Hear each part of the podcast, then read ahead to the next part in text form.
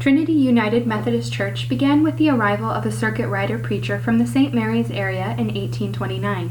Services were held then in the Little Log Courthouse. Over the years, services were held in three different structures. The third structure is the present building of famous Bedford limestone. On March 23, 2008, the congregations of Trinity United Methodist and Grace United Methodist of Lima merged, making the new Trinity United Methodist of Lima. Trinity Park is a green space given to the church by Clyde and Barbara Evans, members of the church. The site consists of a memorial stone of church members. The spot is often used as a farmer's market in summer months.